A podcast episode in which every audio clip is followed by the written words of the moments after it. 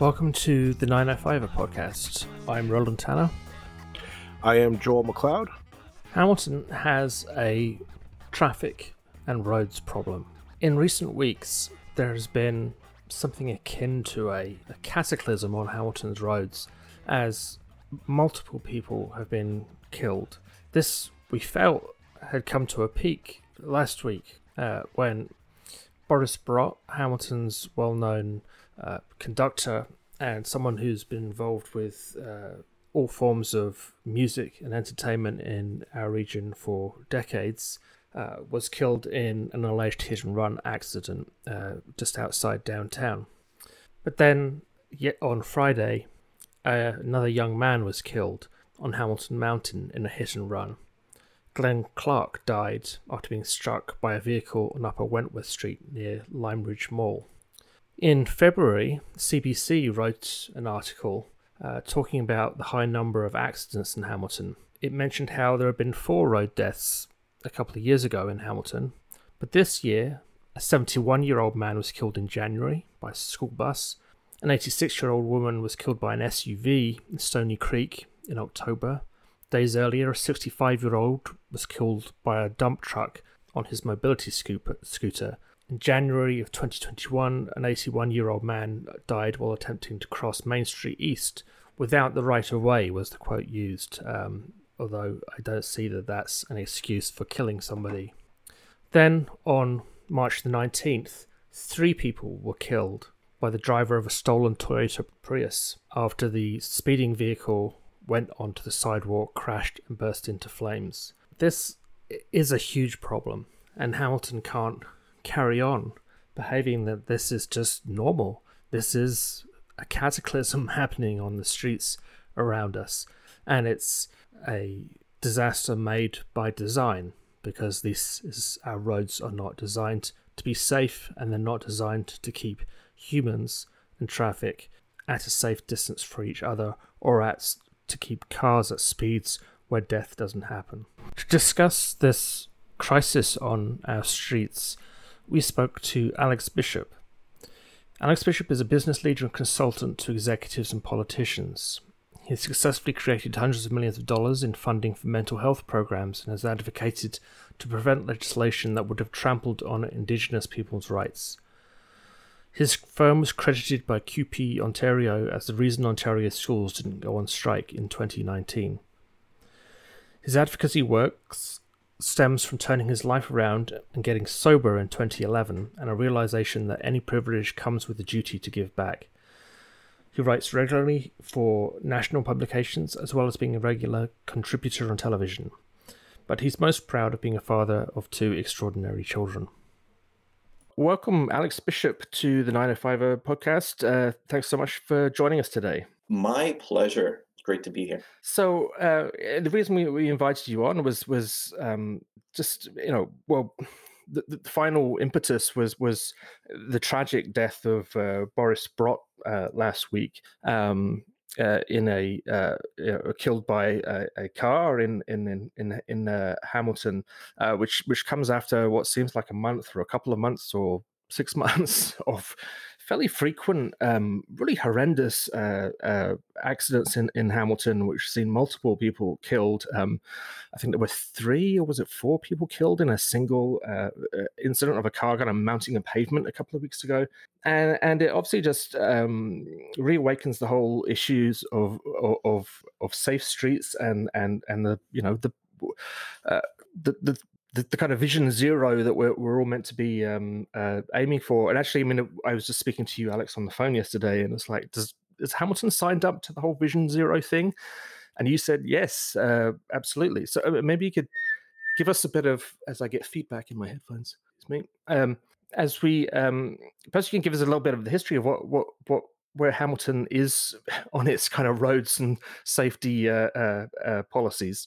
Thank you. So I think Boris's is his death, the fact that he's a significant person in the community. I mean, he's someone that you know lives in the neighborhood that I live in, and very frequently would see him um, just walking on Locke Street, and and so his death and the fact that he's had a significant impact, especially in the art scene, is something that I think is a bit of a catalyst, hopefully, for the city of Hamilton to move from being zero vision to being actually consistent with vision zero. And, and I think that's where we are. I mean, this is something that has been paid lip service to. And even though there's been commitment to vision zero since back in 2016, I'm, I'm actually looking at a tweet from the city of Hamilton. Vision Zero is a global movement changing the way we use roads. Share your thoughts about Vision Zero in Hamilton. Our vision is zero fatalities or serious injuries on our roads.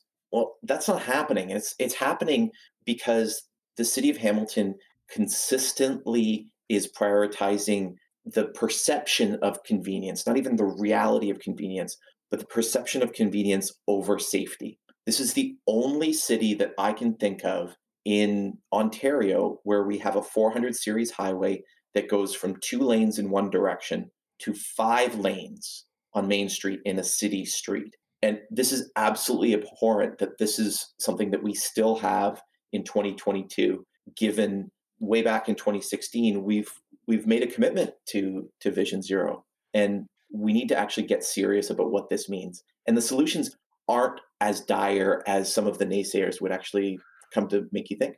Well, on that on that note, I mean, I, think when people think of like oh zero road fatalities, you know, and and zero uh, major uh, car car pileups or, or whatever have you, like that that's pie in the sky, like that's lovey dovey. You know, we all we would all like that, but you know, let's be honest here, it's a, it's unrealistic because there are people who look at say you can't stop somebody from driving bad. You, like you, you can't stop somebody ultimately really from speeding and causing a, a, a fatality or, or a horrendous accident uh, because they were careless. I mean, you can punish them after the fact, and that might be a deterrent to some people. But let's be honest here, Alex. Like that's that's just pie in the sky wishful thinking, and you're you're you're a, a naive tree hugging hippie to uh to to want to to want to uh, uh say, hey, let's let's have no car fatalities on our on our roads. And for the record, people, I am not actually this cynical. I'm just playing devil's oh, advocate. Oh yes, you are. yeah, I think that's a fair statement. Is, is like is how can we possibly get to zero fatalities or serious injuries on the roadway? Well, there's a couple things. I think one of the first things that list, the listeners need to understand is that if collisions happen and at a lower than 40 kilometer an hour kilometer an hour rate with a car and a pedestrian or car and bicyclist, then there's a over 80% survivability rate. So the focus should be how do we find a way to design streets to stay at that level? And here's a couple things that can be done at very low to little cost for the city. One of them is to keep the lanes more narrow. So lanes that are over 2.1 meters in width encourage everyone to feel safer like on a 400 series highway where they're that wide, and you drive faster. We've all had the experience of being on a more narrow street. And as a result of that, Joel, Roland, what do you do when you're driving on a more narrow street? Slow down. You slow down. Why? Because the psychological effect mm-hmm. of, oh my God, I may bump into something naturally slows slows us down. So it's one of the things that many city planners who care about the safety of of pedestrians, of all of us, will do. And so it's something that we can do when we're taking, let's say, Queen Street, and we're looking to, uh, when it was one way from Main Street all the way up uh, to to Aberdeen. Now that it's now it has that two way section, one of the effects of it is the one lane that's going northbound is is more narrow and you can actually see the flow of traffic and the design of it is causing traffic to slow down and that's a simple thing that we can do. The other thing we need to do is we need to look at why on earth do we have this gigantic freeway running through the middle of our city called main street when it's actually detrimental not just to pedestrians but to the businesses that we say we're trying to support. Let's not forget that hamilton has a more than $3 billion infrastructure deficit. $3 billion. And what that means is that the roads that we all know what they're like driving on roads in Hamilton right now, the sewers and all the infrastructure, we have $3 billion of back repairs that we should have done. And one way to actually get ahead of this is to encourage more small businesses to come into the city. And one way streets deter the success of small businesses. Two way streets where there's more walkability, encourage and actually create more sustainability for small business. So I think we need to think about in terms of th- that lens as well. I want to. You, I like what you're saying. Uh, it makes sense to me. But here, I'm, again, I'm playing devil's advocate here, and here's the counter argument to that. Um, the argument I hear from people in downtown Hamilton all the time is, "Oh, it's so easy to get around in Hamilton. It's so easy because all those one-way streets. It's just so easy." However, I'm, I'm I do not live in Hamilton, and I will tell you this much: uh, I hate it. I loathe driving in downtown Hamilton because it is a pain in my neck to see. Like I, I see the destination I want to get to, that building over there, but I got to go down five blocks, over three, up four, four more, and get to a, a parking garage or whatever. It's a pain in the neck. Um, but no, it just seems I've never heard anyone who lives in Hamilton who buys into that that mentality of you know, you're you're right. Like, it, I, I don't see like why would anybody want to open a, a, small business or a shop on Main Street or King Street when it's like who's going to stop and like oh I want to go into that little boutique and I want to shop you know a men's clothier or a ladies clothier or or a, a bookstore or whatever have you a restaurant even I want to stop in there I'm going to pull over to the side or pull off and just walk it. It doesn't have you don't even see it because you're driving so fast. How do you combat that mentality? How, like we're talking a generational in mindset that is just ingrained into Hamiltonians.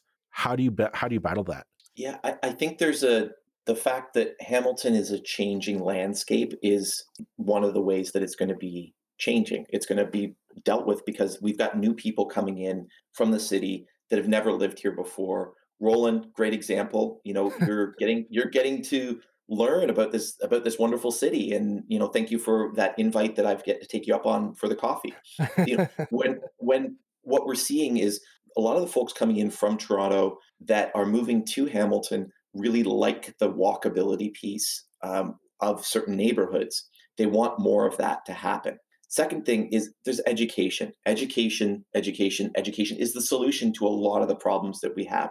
The more we can talk about different ways of doing things versus, you know, doing the things that I like doing, which is staying in my little echo chambers, the more we're going to learn about how things could be doing could be done differently. This morning I had this fantastic indigenous leader that I had a met for coffee at Mulberry Street on on James North and she's new to the city and she she was remarking about how much she loves that she's can walk over to certain places and how the car traffic on James North is an absolutely mental sauce. Well, it used to be mental sauce uh, not too long ago when when there weren't the same traffic calming measures that are in place now. And as a result, if you look at the vibrancy of James North, it's really the model for what could be for the rest of Hamilton. Yeah, I mean, and just uh, speaking as someone who who lived in uh, Burlington for two decades uh, and who just now sort of six months of being a Hamiltonian, uh, I I was com- uh, profoundly ignorant of the real Hamilton, and and to a large extent because of of of those, you know, those what do you want to call them, stroads or traffic sewers or those those those those big roads that dominate the center of tr- Hamilton that tend to be all you if you're visiting if you know like I would come to Hamilton to get my passport renewed or uh, you know those kind of things uh, and all you would ever see was those horrible roads then a parking lot um, and what I never saw was that Hamilton is a beautiful city um, uh, in so many ways once you get away from Main Street um, and uh, and that those those stores that Joel was talking about, you know, the independent stores, they they are growing and and they are, you know, with Locke Street and James Street and everything that are we're kind of seeing pockets within Hamilton are really wonderful kind of pedestrian centric uh, and, and, pedestrian friendly areas that we kind of need to join up uh, and bring those areas so that you know you don't have a gap in the middle that's kind of but but those roads dominate everything and for people again i mean i can't emphasize it enough that for people for people to come to hamilton once in a blue moon and you're trying to kind of sell the city on them all they see are these these dreadful one way uh, uh, systems which as joel says are, are kind of very off-putting as an outsider because they because it's an uncommon thing in in uh, North America, an uncommon thing in, in Ontario to have one way systems. Um, compared with, I mean, I, I grew up in towns with with crazy one way systems, which also have generally been replaced now because they didn't work there either. But um, yeah, it, it, it it's but then we look at council, and I believe yesterday, you know, like literally days after after Boris Brott was killed, I think it was Councillor Ferguson basically. Um, uh, uh, and I don't have the quote in front of me, but but uh, words to the effect that you know we have to stop waging war on on car drivers. The poor car driver is being persecuted by all these crazy leftists on council. Uh, well, the two we know which two he was talking about there. I suspect. Um, uh, do you think that there is a, a, a kind of um, do you think change is coming? I mean, again, we're in an election year, uh, and it seems that there's the kind of newer faces who who are more open to things like changing traffic, and uh, uh, and and then then there's the old crew. Do you think the change is on the way? Yes, yes. I feel like quoting some Bob Dylan right now. You know, the era changing. Yeah. So yeah, so I mean, if if we run through kind of what the who some of the exciting names are that could be happening on council. Um, you know, very likely most of the incumbents will stay. So that means, you know, in in wards one and two, and there'll be it'll be harder to unseat some of the folks that are in or any of the lower lower city wards um, right across the right across to the uh, to the mountain and to Flamborough and to Stoney Creek. But if we look at some of the wards where I think there's some opportunities for change, um, you know, there's Ward four. Um, there's there's no incumbent because Councillor Merulla has retired, or will retire rather. And there's one of the names that I'm really excited about hearing in Ward four is Max Francis. And Max Francis is actually, and I'm, I'm sporting his shirt um, right now. That uh, the guy behind at Hamilton is home, so true Hamiltonian brand. We'll we'll send we'll send him a bill for the uh, shameless plug. Don't you? Worry. Yeah, it's it's it's like I, I I I did. Uh, I I should ask, actually ask him for some free shirts for uh, for y'all. Um, so um, I, this shirt I paid for. Full full disclosure. But he's um he's someone who's you know he's he's uh, visible minority. He's a business owner. He's got I've known him for two decades, and he's someone who brings a very collaborative and engaging ethos, and w- will be someone that if Ward Four decides they want someone um, who has the ability of bridging different gaps. He's he's that guy. Um, Ward five, there's a, a, few names being kicked around. Um, a guy named Matt Francis, so a uh, white guy, not to be confused with Max Francis. Is his name's uh, kicking around there. Um, some of Maria in Ward ten, which is just next to uh, Ward five, is actually looking at a very difficult three-way race. She faced a four-way race last time. The person who was in fourth is no longer is, will not be running. So it's going to be Maria, uh, Louis, Jeff Beattie. So there's there's three people, and I would not be at all surprised if you get someone like Jeff or Louis having a shot at at taking Maria out. Um, I would I would wage wager on that. Um, you know, Judi Partridge is not running in in Waterdown, so that's almost certain that um, Susan McKechnie, I believe is her last name, will will be the the leader there.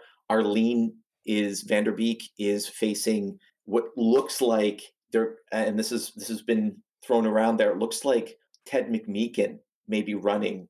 Really? In, yeah. So Ted McMeekin, for your listeners, will probably remember him being a former cabinet minister mm-hmm. and parliamentary assistant to the. Yeah, we had him, on, we had him on the uh, on the episode, on the podcast a couple episodes back. Oh, um, I missed it. Go yeah, ahead. he. Yeah. Well, we've uh, all three of us have probably known Ted for quite. I mean, obviously he's been around Hamilton and, and Ancaster for a very long time, so that's an interesting, interesting development. Let's put it that way, in a in a, in a neutral fashion. um, eh, well, I mean, like you're definitely uh, setting up that there is. I, I don't know what the outcome of the election will be, so I'm not going to predict that. But that there is at the grassroots level, there does seem to be an appetite for change, and I don't mean just in terms of this. We've we've talked about the the the, the grassroots movement many times on this podcast before. Um, and we reached out to various groups, and I I kind of want to touch upon that. Is that Hamilton seems to be at coming at a crossroads where there are there's organizations, there's a grassroots movement of we want the city to be different. We we need to grow beyond just being a Stelco town. Uh, we need to get past this mentality and grow into a more 21st century uh, city really and and kind of leap forward in, in terms of a maturity of uh, of Hamilton. And there's this the old school crowd that's just no, you know, the we need to go back to the glory days of Stelco and and and and whatnot. And we're coming at, we're, I think this election will be a bit of a battle of those ideas. That being said, um, I want to shift the focus to the provincial level because when we're talking about in major infrastructure building, we're talking about how, like, to make people safe, we're going to need massive amounts of infrastructure funding to change the landscape of our streets and whatnot. And that's eventually that's going to have to come from the province. And here's the the the rub: I don't see that help coming from this current provincial government. I don't know what's going to happen on June second, um, but that's to be seen. And my point is this this country this uh, sorry this government does not care about Hamilton. I'll be honest. Uh, the LRT that came in that's that's a federal funding thing. If it was if the feds didn't pony up the cash, the LRT would not be happening. This provincial government did not care for it. Um, this provincial government wants to overrule the city council and expand the urban boundary just to build more single use family homes, sprawl, or whatnot. And again, overlooking the fact of, hey, if we focus on infill, if we focus on redesigning a lot of these parking lots that we have in downtown, a lot of empty buildings, derelict buildings that need to be upgraded, turning those into condos, rental properties, townhomes, whatever the case may be, the sky's the limit, literally.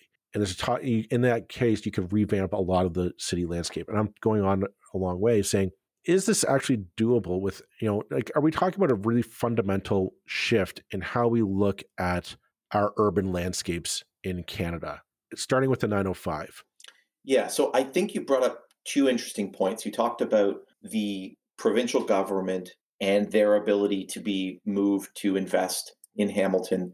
And then uh, the second piece you were talking about which is you know boundary expansion. So i guess the first thing the reason why Hamilton has the largest infrastructure investment ever in the history of, of, of the city is frankly not due to the great leadership we have at City Hall. It's frankly not due to any other reason except we have an incredibly powerful force in LiUNA in Joe Mancinelli, who had was the only labor organization to have supported Premier Ford in his election bid in 2016, sorry, 2018 rather. And in 2018, to, he supported him. He then flipped and called him a coward, called Premier Ford a coward when Premier Ford canceled the LRT. And I was there at uh, at the Sheraton when when that announcement was was botched, and and we're we um, uh, Minister Mulroney was was heckled away from even making the announcement publicly.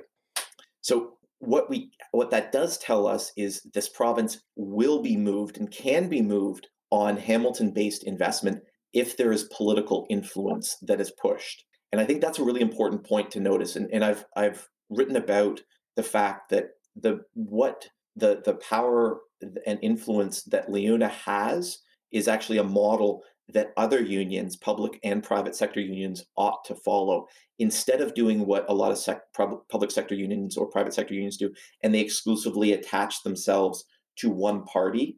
The flexibility that Joe Mancinelli has in terms of being able to support different parties is a huge uh, power, a weapon that he's been able to wield. So that's one thing. The urban boundary debate. Um, I'm I, I I'm of the opinion that Hamilton needs to grow up versus out that's this is things that I've talked about in when I was supporting LRT in the third party campaign we put together, whether it was articles I've written as recently as I think this year I wrote an article that Hamilton needs more more density and and not less. So and I and I think the reason that that doesn't happen and and the the boundary expansion is being pushed is because Hamilton doesn't know how to talk to Premier Ford effectively if if he was we were able to talk to Premier Ford as effectively as some of the single family developers have been able to talk to him, we'd have a different story. Look at what happened with LRT. We did he the complete 180 on that with with the help of Premier uh, or with uh, Minister McKenna and and and uh, and other leaders federally. But that's possible. Change is possible. But the problem is, is if we talk in a lefty wonk approach and we're talking policy, policy, policy, we talk fact, fact, fact, we're never going to win the feeling fight. We cannot bring facts to a feeling fight and try and, try to win. That's that's a really interesting point because I mean I guess the one thing, and it's been somewhat hidden under the whole because everything's been dominated by COVID for the last couple of years. But the the, the, the one thing you you could say is a good thing or a bad thing or however you want to spin it with with Doug Ford is here's a premier who will change his mind when pressure is brought to bear. Um, and for better or worse, it's something because that you you can when you take yourself out of the partisan kind of um, environment, you can actually work with that at least. Uh, and as you say, actually, that LRT is a, basically the government has done a, a, two U turns on this uh, from from officially supporting it when it came into government, cancelling it a couple of months later, to then throwing even more money into it a few months after that.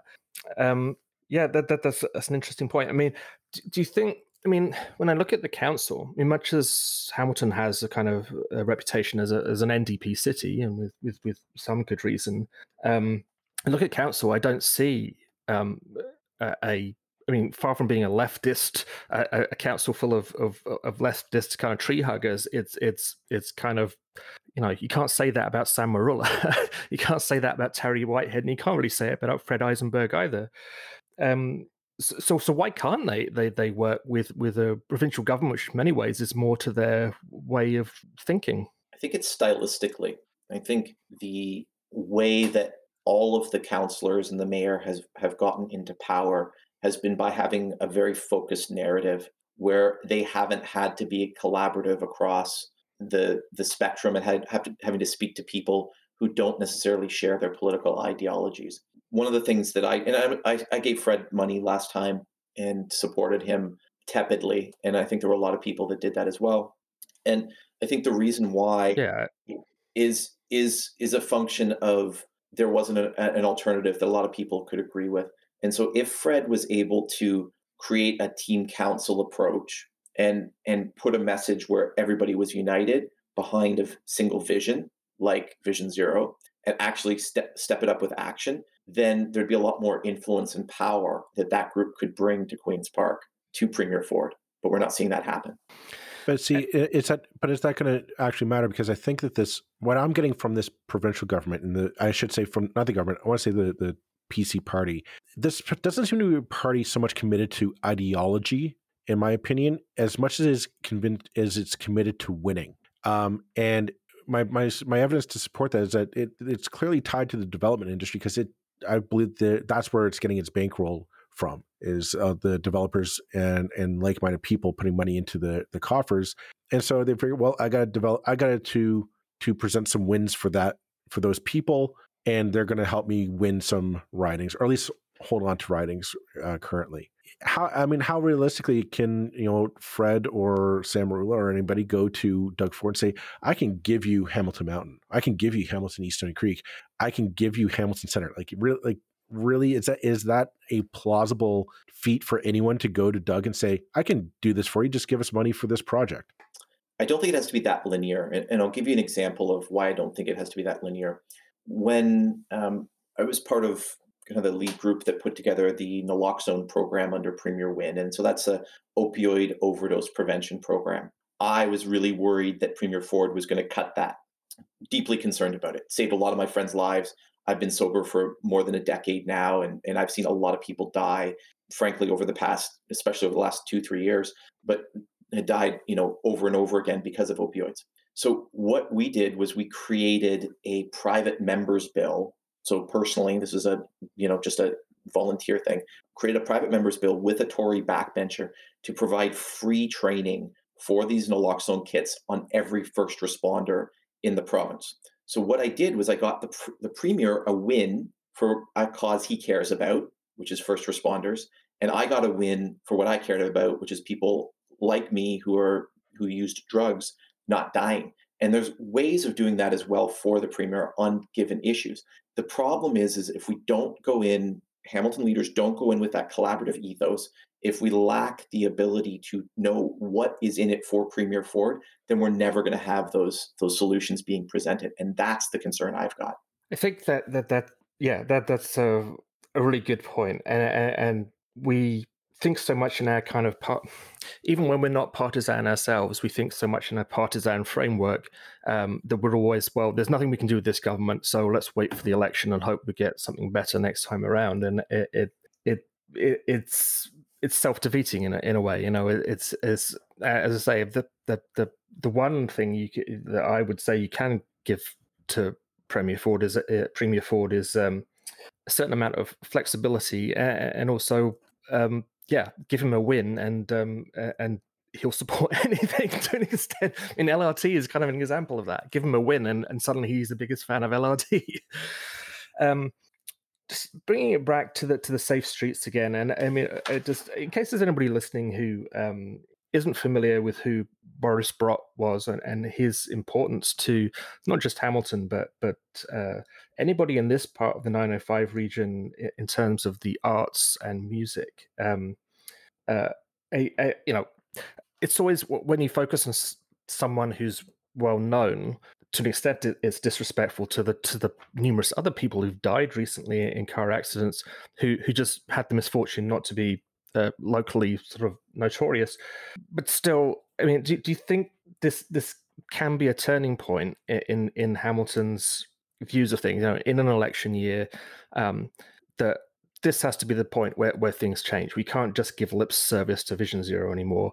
There, you know, we don't have to wait for the province necessarily. There are so many different things that can be done to make streets calmer uh, without um, necessarily spending vast amounts of money. I mean, like you say, uh, I, the, the point you made about the width of roads was brought home to me um, 2018 when I was canvassing in Burlington. Uh, and the street I live on is a long straight street. I, I lived on at that time, a long straight street. And 100 yards away is another long straight street, which is almost identical, but a meter wider. And canvassing on those two streets, it was immediately apparent how much faster the traffic went on the one that was about a meter wider. In every from the from the purely visual point of view, um, you couldn't you could hardly tell the difference. Um, but the, the, the speed was, was very noticeably different, and that street has a, a continual kind of campaign for for traffic calming measures, which which don't haven't really got anywhere yet. Um, and it seems to be like you don't need to spend billions on narrowing a street. You can put in, you know, I mean, I grew up in a country where you would have bollards and sleeping policemen, we used to call them, you know, the, the humps in the roads. And, uh, uh, and, and, you know, I, I, see in Hamilton those things just don't really seem to exist very much yet. Um, so, to, to, to, shorten my enormously long question down to a couple of sentences, do you think we are at a turning point? So, as unfortunate as it is that a person of of of of note in the media needs to die for their attention to be brought to a given issue. I think that's, that's just the way humans are built. Humans will identify with a person, a leader was was talking about this morning this morning about this exact issue. Hopefully, there will be a, a, an upswell of folks who have a connection to Boris or connection to music and what they he means and he meant to them to be able to create momentum. I think what that's going to serve to do is is tell the leaders this is an important issue and we need to pay attention to it. What it can also do is it can help get out the vote of folks who identify with that being an important issue. But I, what I will say is we will probably only see f- between three and five new faces on council. If the approach that council has is not being able to talk in to each other in the language that the other folks listen to. Just like I was suggesting that Hamilton as a whole needs to talk to Premier Ford in his language, I don't think we're going to see change. It's very challenging for people to who are very car centric to hear stories about why we need to narrow lanes. If we don't give them reasons to listen to us that make sense to them, they're not going to. I don't think it's any more complicated than that. You know what? I think that's where we should uh, end off the episode because uh, we're coming up on our half hour uh, uh talking limit. Uh, Alex, thanks very much for for joining us and sharing your thoughts and ideas. And clearly, this is a very complex, many solutions to a very, I guess, simple problem uh, with Hamilton. And we'll probably want to talk with you again about it, probably post municipal uh, municipal election, whenever that might be. Uh, so thank you very much, Alex, for coming on. My pleasure.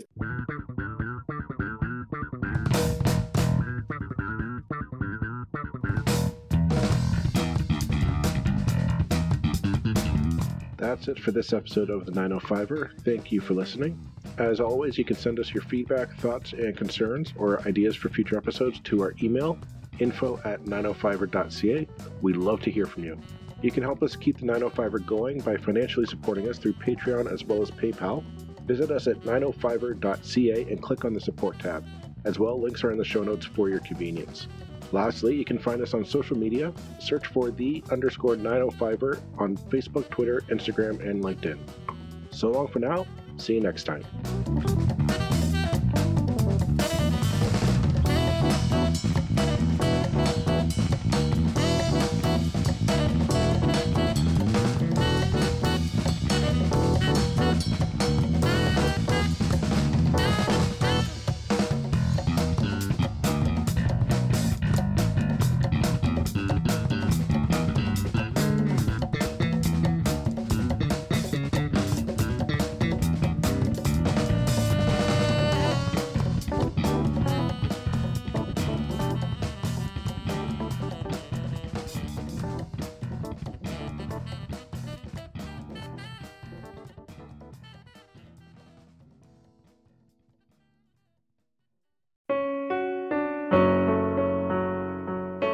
Hey, listeners, I'm Christy. And I'm Melissa, and this is Buried Motives, where we dig deep into the details of some of the most gruesome dirtbag murderers.